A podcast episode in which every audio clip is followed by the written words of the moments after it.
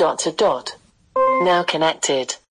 Hi, it's Robin here now. Today, while I was writing the description of the episode, I talked about reaching new depths of ropiness or something like that. So I thought, oh, that reminds me of a logic puzzle, and I really like logic puzzles. I don't know about you guys. And this one is about the Grand Canyon, and you have to get across from one side to the other. And the only thing you have is as much rope as you need. So you've got as much rope as you want.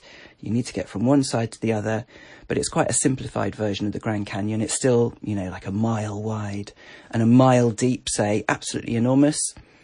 But it's also infinite in each direction, so there's no way you can walk around or do anything like that.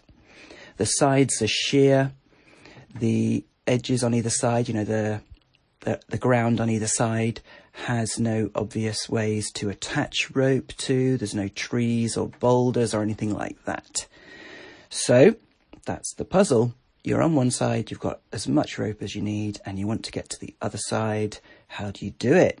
So, if you've got some suggestions, please send them to me, robin.christopherson at gmail.com, and I will um, give you the answer tomorrow.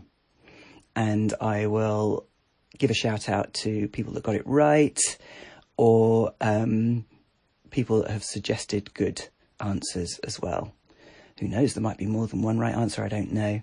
And for all I know, this is Googleable. I've never tried it. So, you know, have a go um, before Googling it because it might well be out there already. But anyway, answers on a postcard or no, by email. And um, I'll give people the answer tomorrow. Now disconnected.